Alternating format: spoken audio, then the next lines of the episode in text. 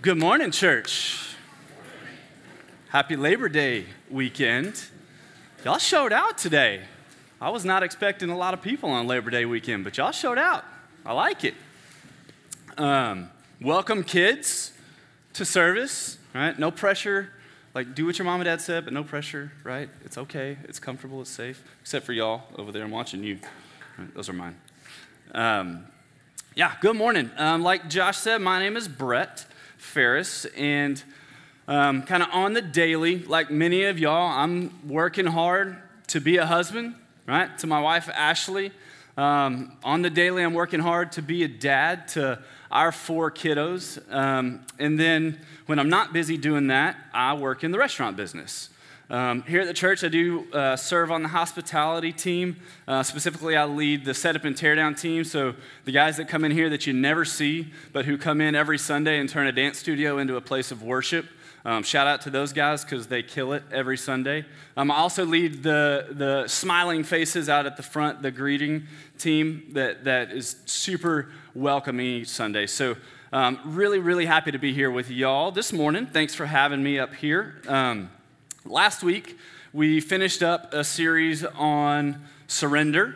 And next week, we're going to start a series on the Sermon on the Mount. So I get to be sandwiched in between and stand alone. And so it means I get to pick, right? And so I chose to preach on the passage of Scripture um, where Jesus washes the disciples' feet. So we are going to be in John chapter 13 this morning, and we're going to walk through verse 17. Um, and so, if you've got your Bibles, if you've got your phones, go ahead and turn there. And while you do that, I'm going to do a quick exercise with you, okay?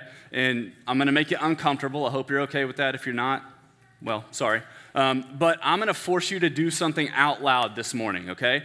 Um, I don't know if you know this or not, but when preachers are up on the stage, it is really encouraging when people in the seats say things like, Amen right, as they're teaching, like that. And, and I'm, I'm not an amen guy, I'm a uh huh guy, right? I'm more of the mm hmm kind of thing, right?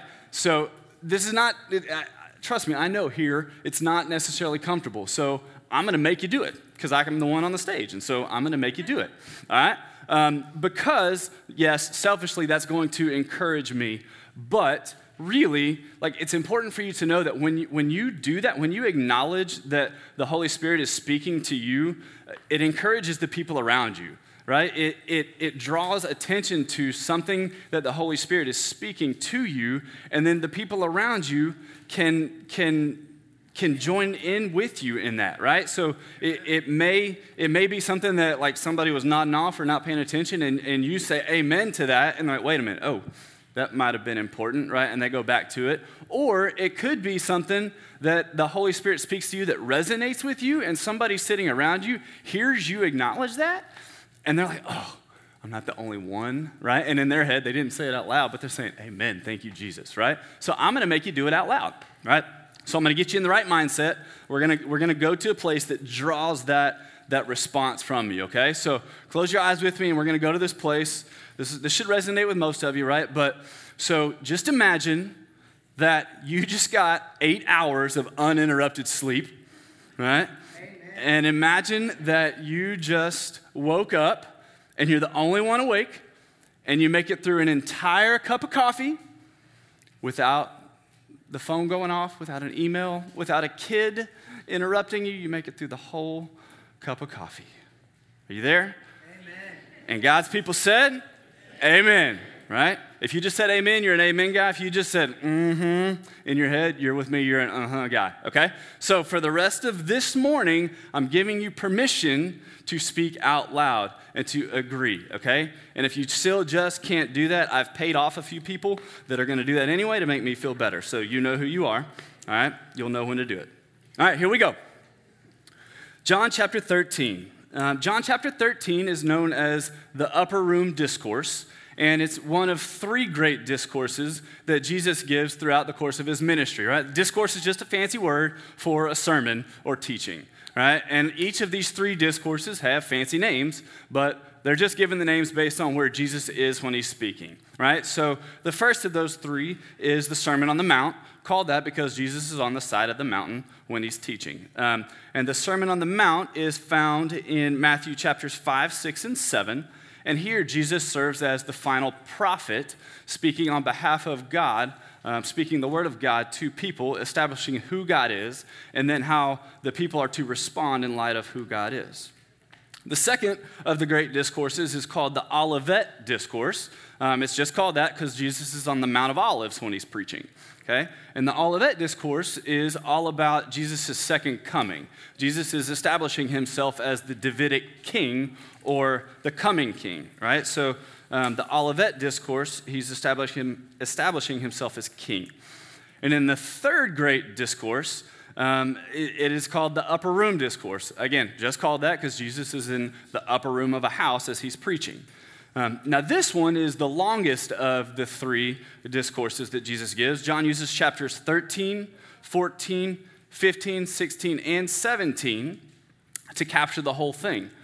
And in the upper room discourse, we find Christ as our priest, right? Or the bridge over the gap between God and mankind.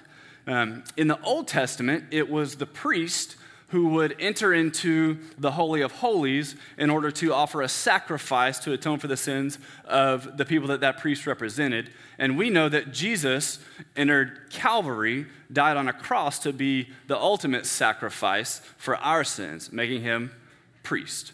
All right? So, quick summary of Christ's roles in his ministry make him prophet, one who speaks on behalf of God, the Sermon on the Mount, makes him king, right? The supreme authority over a nation in the Olivet discourse.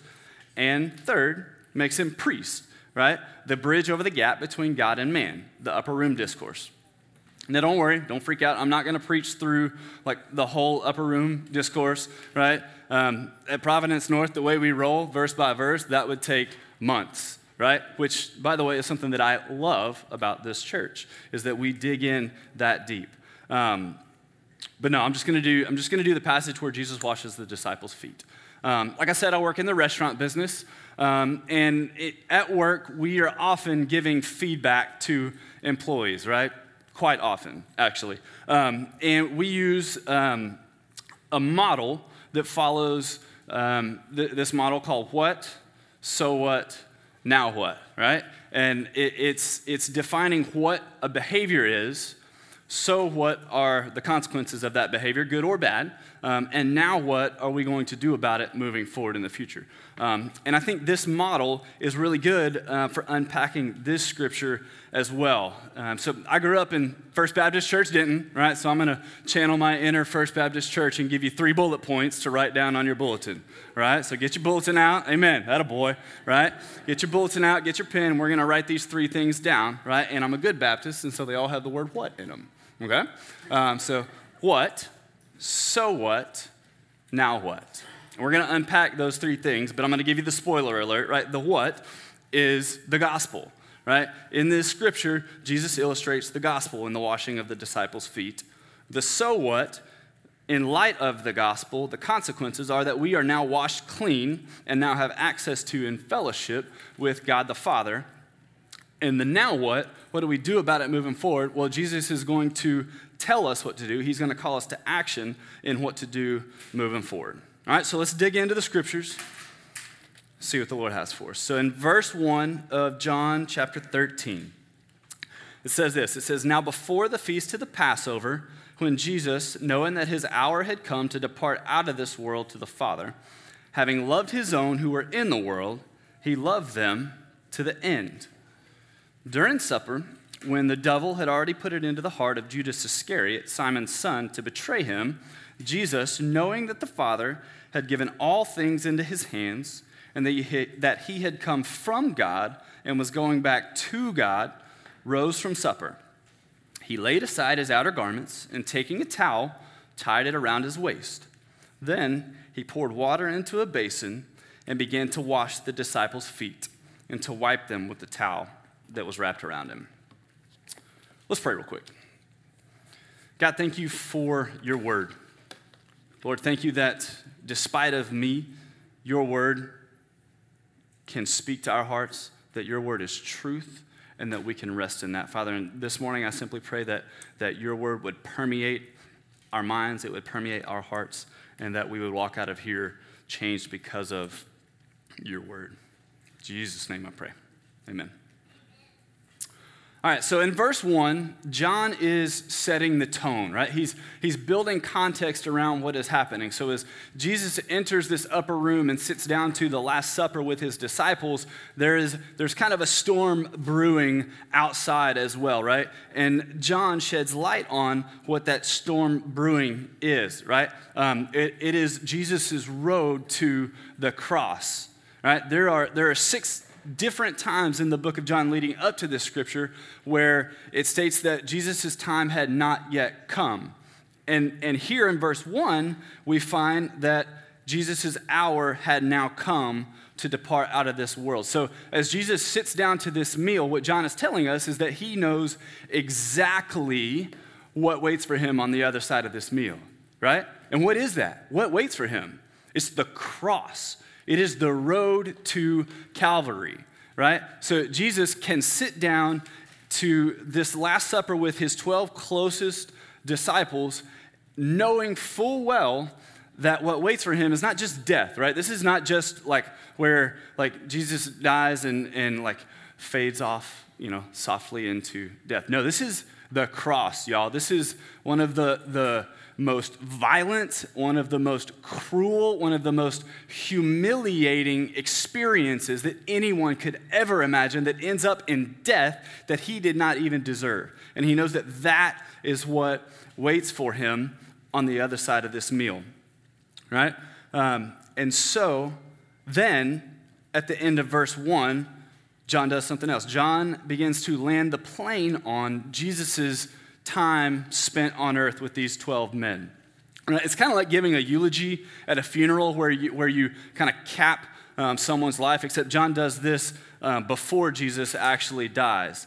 Um, and so in the scripture, it reads um, that the, Jesus, knowing that his hour had come, having loved his own who were in the world, he loved them to the end. John's kind of like saying, hey, man, like Jesus like he, he loved these guys, right? And he loved them to the end. There are some translations that say he loved them to the uttermost, right? It's, it's, it's coming to a close, and John is saying, man, he loved these guys to the end.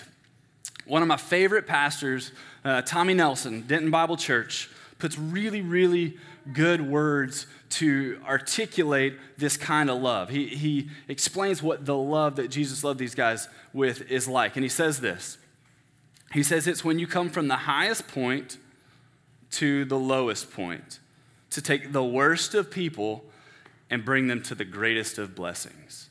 That's how Jesus loved, right? Jesus came from his highest point down to the lowest point to meet who? To meet the worst of people and take them to the greatest of blessings. These guys in this room, he loved them to the uttermost. Picking back up in verse 2.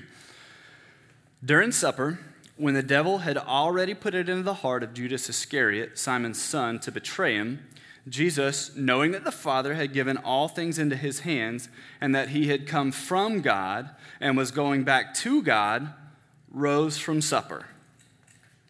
Now, what John does in verse 3 here is John establishes who Jesus is, because this is crucial to the, the, the, illustration that Jesus is going to give in the washing of the disciples' feet, right? Because all of that is to illustrate the gospel, and the gospel um, is, is rooted in, is founded on Jesus being who he says he is, right? Because at Calvary, there were three guys up on crosses, right? There were two other guys on either side of him that were just murderers that died right? What made Jesus different is that he is who he says he is. And John is establishing that here.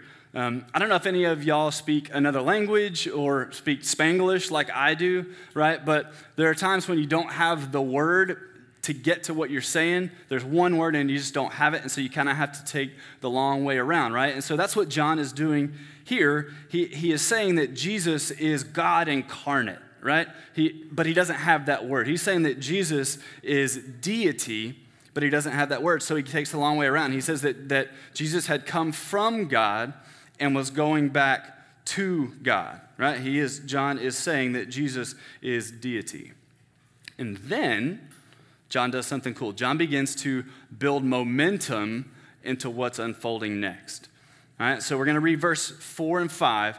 Um, but normally we read out of the English Standard Version, the ESV, but I'm going to switch over to the NASB for this because it does something really interesting. Okay? It's going to be on the screen behind me.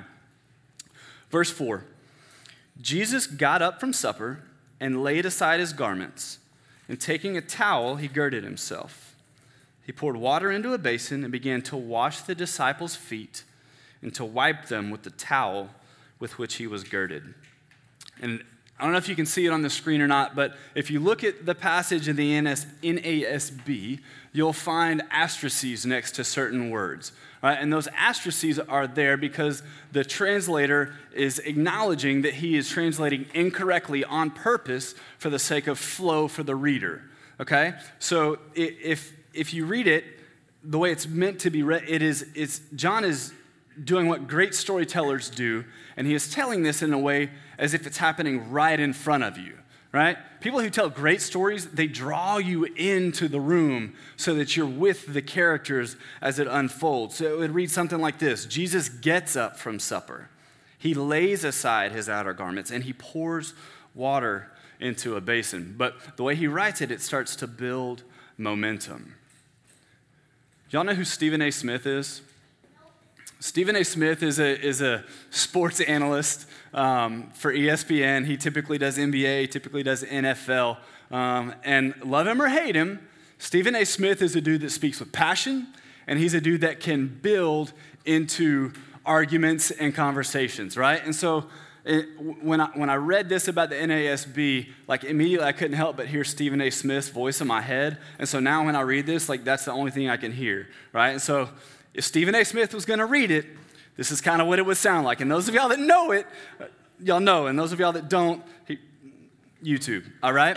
But he, it, it would be something like this Stephen A. would be like, hey, y'all, this dude Jesus, this dude Jesus knows exactly who he is. And Jesus gets up from supper? What? And lays aside his garments? What?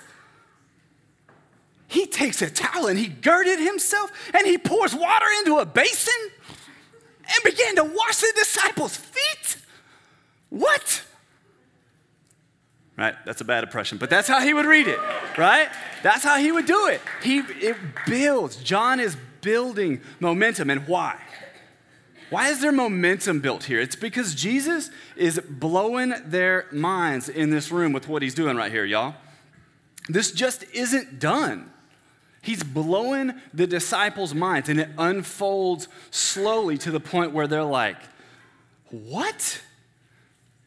And why? Because washing feet was not that uncommon in this culture, right? There were lots of different scenarios where feet would be washed, but in every single one of those situations, it's someone who is in a low place washing the feet of someone in a higher place than them, right? Because it's, it's just gross, right? I mean, feet are gross. Everybody can admit that, right? But imagine feet that are walking on dirt roads, in roads with no sewers, with animals roaming around, in open toed sandals, right? It's a dirty, dirty job. And it was reserved for the lowest of servants to um, take a posture of service to do it for people in a higher position. And what Jesus does here blows their mind because he flips the script on them, right? Jesus is in a high position, the highest position, and he comes down to the low position and washes the feet of people in a lower position than him.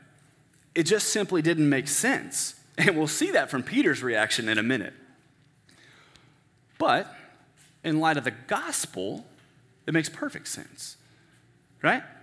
Think about it for a minute. What does Jesus do? Jesus is sitting in the highest position in the room as the host. He gets down out of his position, takes a towel, and takes the dirt and the filth of the people in the room with him upon himself, right? Upon this towel. And then what does he do with it? I bet you it doesn't say it specifically, but I bet you he goes to the very last disciple, right, and takes that towel with all of the dirt from their feet and like lays it over that last disciple's chair, right, and then goes and sits back down at the table, right? If you're nodding along with that like it's normal, you're disgusting, right? And you need to look at your significant other and apologize because that's disgusting, right? No, I, it doesn't say it, but I got to believe that he takes on that dirt and that filth, and he goes out of that room and removes that towel from the presence of that meal, right? And then what does it say he does? He removes it and comes back and assumes his position as host clean. Does that sound familiar to y'all? That is the gospel, right? Jesus in this act is illustrating the gospel. He comes from a high position down to a low position, takes on the filth, removes it, and resumes his high position. This is the what? This is the gospel. All right? Second lesson the so what. So, in light of the gospel, so what are the consequences, good or bad, for us in that? But before we get into this next part, um, I want to make sure that I'm very, very clear on something, okay? Scripture clearly tells us that salvation is a gift from God that cannot be earned by us. Yes or yes? Yes, yes or yes? Yes. Okay? Ephesians 2, thank you, Tucker. Ephesians 2 tells us that we are saved by grace through faith. This is not of your own doing, but it is the gift of God. Amen? Amen. Not as a result of works. Amen? Amen? Right? If it were up to us to earn our way to the Father, then there would be no, no need for Jesus to go to the cross because it's on us to earn it, right? But that is not the way it works. Right, so please, please, please hear me clearly on this that I'm not talking about earning salvation here. What I am talking about, the lesson that we learn here is about humbling ourselves before the Lord and confessing our sins before Him so that we may have fellowship with Him. All right? So, verse 6, getting back into it, says, He came to Simon Peter, right? And I love Peter, y'all. Peter, like, Peter catches a bad rap because we get to sit here 2,000 plus years later and like laugh at Peter, right? But Peter's a passionate dude. Right? This, this, Sean said it a few weeks ago. Peter is a ready, fire, and then aim kind of guy. Right? This is the same Peter that like um, takes Jesus, like Jesus, and like moves him out of the way and takes a sword and cuts the dude's ear off. It's like, I got this, Jesus. Right? Cuts his ear off. Jesus is like, sorry, Peter picks the ear up, you know, sticks it back on the guy's head, right? But Peter is passionate, whether it's misguided or not, and I love Peter here, right? Um, so, what happens with Peter and Jesus in this room? It says that Jesus came to Simon Peter, and what does Peter say? Peter says, Lord, you're going to wash my feet? Right? Like, I, I, I, I'm sitting in that room thinking as I read this story, like, here, what's happening? How does it unfold, right? So Jesus comes down out of his chair, takes his robe off, puts the towel on, and starts washing the first guy's feet. And I think everybody is kind of like, wait a minute, what is going on, right? And I don't think that Peter went first um, because of the way he reacts. I think that Peter is probably sitting in that room like this, right? Like he, he sees it happen, and like everybody, he's like, wait a minute, what? Right? And then he sees what Jesus is doing. He's going to go to the next one and the next one. And at that point, Peter's just stirring, right? Like he's sitting there in his spot and he's stirring. He's like, mm mm, right? Mm-mm. These, these clowns are letting Jesus do that? Nope. Wait till he gets to me and sees what happens, right? See what happens if Jesus tries to wash my feet, right? So what happens? It says he came to Simon Peter and Peter says, What? He says, Lord, you're going to wash my feet? And Jesus says, Look, Peter, what I'm doing now, you don't get it, but afterwards you will.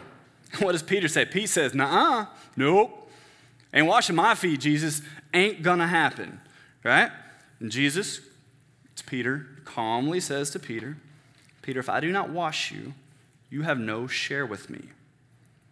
You have no share with me. The word here is meros. Jesus is saying, Look, Peter, if, if I don't wash your feet, you have no portion, right? You have no seat at the table. You cannot sit at the table with me and fellowship with me if I do not first wash your feet.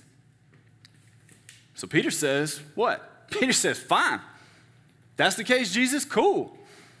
But wash all of me, right? Not just my feet, my head, and my hands. Have it all, Jesus. And here's the really cool part. What does Jesus say? He says, Look, Peter, the one who is bathed does not need to wash except for his feet, but is completely clean. Jesus says to Peter, I don't need to, Peter, you're already clean. Right? The normal for people in the culture then would have been to take one bath a day because water was scarce. And so they would wake up in the morning, they would take a bath and be fully clean, and then they would go about their day. Right? And during that day, they would get dirty. They would pick up stuff on their feet and everything else, and then they would come back at the end of the day. And before they would enter the house, they would just kind of freshen up, right? They would rinse their feet off, rinse their hands off, but they would not bathe again. Um, and so that's kind of the, the, the connection that Jesus is saying, where like I, you already you are already clean, right? I need only to wash your feet. And uh, this happens to us in life, doesn't it? Right? So we we are clean, but then we walk through this life and we get dirty, don't we? Right? When we walk through this life, we pick up sin in our lives, don't we? And we need to have that stuff washed off of us before we can have true fellowship with the Father, right? Come to my house at bedtime and you'll see junk, right? You walk through the bedtime routine at my house and you're gonna see me sin, okay? Like you will see sin come out in me, you will see sin come out in our kids, and it's ugly, and it, it, it just is, right? Because I'm a sinner. That's, what, that's how it is, right? But I will tell you, one of my favorite things in the world is the end of bedtime, right? We've got four kids. They're nine, seven, six, and five. One of my favorite things in the world is that is to settle in quietly and just snuggle up next to them in their bed and just talk, right? To have that sweet, intimate conversation with the kids where it's quiet, right? And it's just it's just sweet. But we can't have that time when our hearts are just jaded by the ugly that just happened for the last 20 minutes and trying to get people into their beds, right? First, for that time to be what it is, to, for it to be sweet, we have to reconcile, right? And oftentimes, honestly, that means me apologizing to my nine, seven, six, and five year old as a grown man and apologizing to them and asking for forgiveness for them for the way I acted so that we then can have fellowship with one another. Does that make sense? Let me tell you another story to illustrate this, right? This is this is a story about my man Tucker, right? I want to introduce you to Tucker. Um, this, is my, this is my man right here. Tucker is my seven year old son. Um, and he is, gosh, he's a sweet kid. Super kind, super respectful when he's on, right? But when he's off, Tucker can be a force to be reckoned with, okay? And he knows this. And, and one of Tucker's things right now is, is to turn off when I, when daddy is not home, right? He, he essentially operates in this state of rebellion for his mom while dad is away. Right? And what Tucker typically does next is the same thing that Peter does in this scripture. Right? See, when I come home, Tucker wants to move immediately from this state of rebellion and into a place of fellowship with me, his dad. Right? Tucker wants to have his cake and eat it too. He wants to operate in sin and then immediately fellowship with dad and the rest of the family. Peter wants to sit in the presence of Jesus in the upper room but doesn't want to have his feet washed. See, Tucker first has to repent and reconcile. That's the point. If Tucker wants to have fellowship with me, his dad, he first has to repent and reconcile that behavior, that, that place that his heart was in before, right? To have portion with Jesus, Peter must first have his feet washed. How often do we do this with God? How often do we operate in sin and then at the exact same time want, expect fellowship and the blessings of God the Father. Jesus says that to have true portion, to have true fellowship, we must first rinse that sin off. Okay? What? Life, death, resurrection of Jesus. It's the gospel. In light of the gospel, so what? So now we have access to and fellowship with God the Father when we come with pure hearts. And now what? Verse 12. Now what? It's the call to action. When he had washed their feet and put on his outer garments and resumed his place, he said to them, You understand what I've done to you? You call me teacher and Lord, and you're right, for so I am. If I then, your Lord and teacher, have washed your feet, you also ought to wash one another's feet. For I've given you an example that you also should do just as I have done to you. Jesus here gives a directive to his disciples, right? And ultimately a directive to you and me. he tells them, You also ought to wash one another's feet. You should do as I have done to you. This is the now what lesson. In light of the gospel, and because of who we are in Christ, we are to take action, right? This makes what Jesus has just done in this upper room not just an example, it's not just a lesson, right? Jesus gives a call to action. Jesus himself acted in that upper room, right? Jesus didn't just talk to his disciples about being humble. He didn't just talk to them about loving and serving each other, did he? Jesus got himself up out the chair, right? Jesus acted. And we read in verse 15 that we also should do just as he has done. Um, in preparing for this sermon, I tried to come up with a dynamite example of someone who lives this out, right? And I've got a lot of people in my life, honestly, that fit that description really, really well, but I was just struggling to, to put words to, to articulate like what that looks like, right? And so I got frustrated one night and I, I went for a walk around the neighborhood. I was listening to some music, and that's when the Holy Spirit kind of just smacked me upside the head and was like, look, dude, this is the point right here. Right? And the song that I was listening to is More Like Jesus. It's the one we closed with last week. And it says this It says, You came to the world you created trading your crown for a cross. You willingly died, your innocent life paid the cost. And this is the lyric that got me. Counting your status as nothing, the King of all kings came to serve, washing my feet, covering me with your love. Jesus, counting his status as the King of all kings, counted that as nothing and came to serve, to wash my feet and cover me with love. Right? It's not just the action of foot washing that Jesus is calling us to in the scripture. It is, it is the action of coming down from our place of status, from our high place, down to love people well. And I believe that we can move mountains in this city. Y'all, I believe that we can move mountains in this place if we take this seriously and if we do it well and if we can humble ourselves, right? Because our culture right now tells us otherwise. Our culture tells us what? It says, you take care of you first and then worry about other people, right?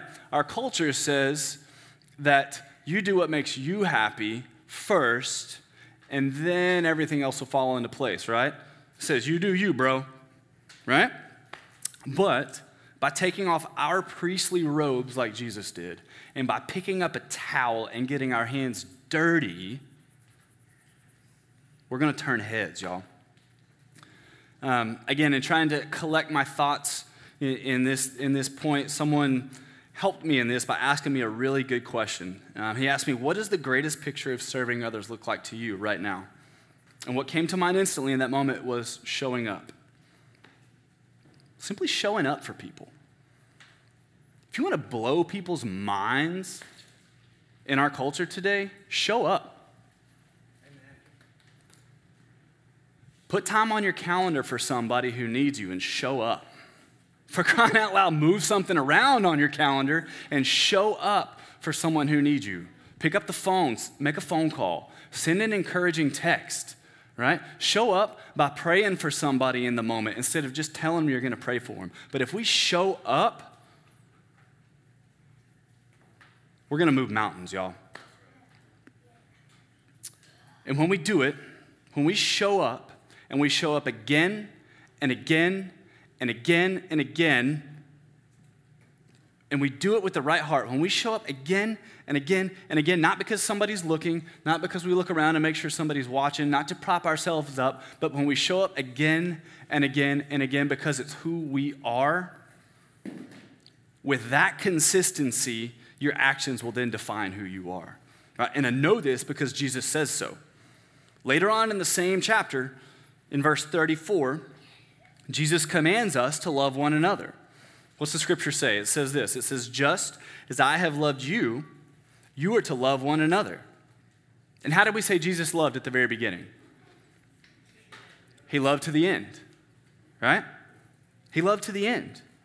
You show up again and again and again to the end. And in verse 35, Jesus says this He says, By this, all people will know that you are my disciples if you have love for one another. You show up because it's who you are. And loving people like that is what will define us as Christ followers.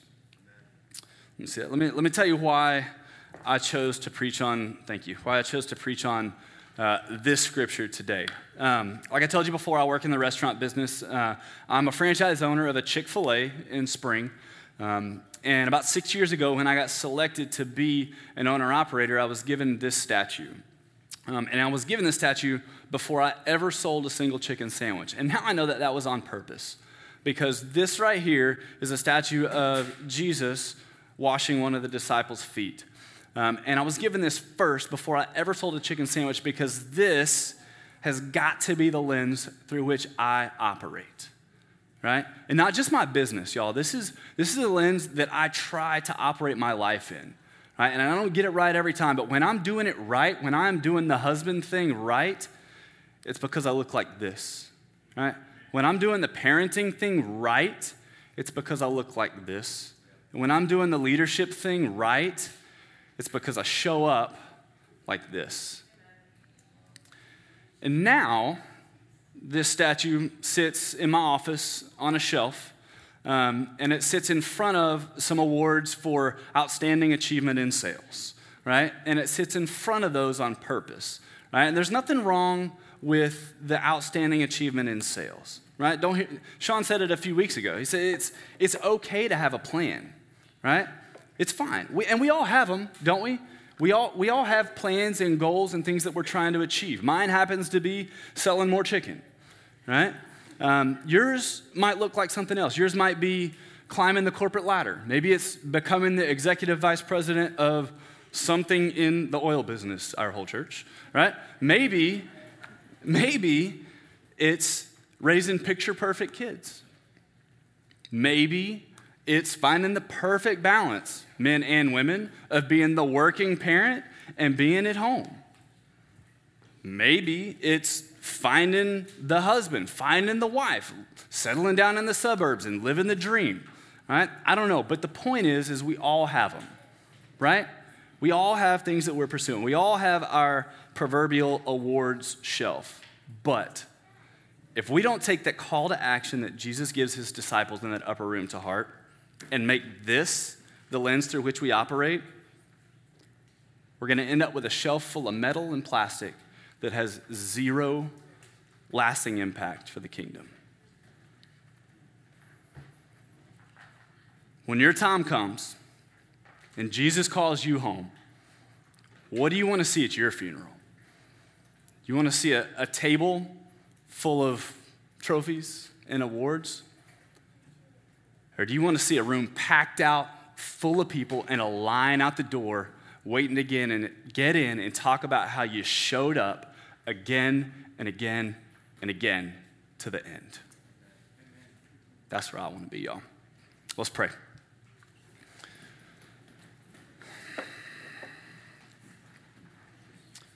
Father God, thank you for leading by example. And thank you for humbling yourself by coming down, taking on our junk, burying that, and rising again. So that we now have life and that we now have access to and fellowship with our Father in heaven. Father, and I pray that as we go out of here today, Lord, I pray that we would show up for each other. There are people in this room right now, God, that need somebody in their life to show up. And there's somebody in this room that is that person in their life. God, and I pray that you would give us that posture of humility to show up, not because it's going to make us look good, but because it's who we are in Christ. It's what you have commanded us to do. And when we do that,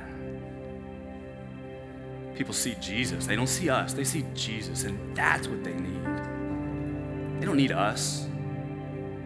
You didn't need us, Jesus. You need our hearts.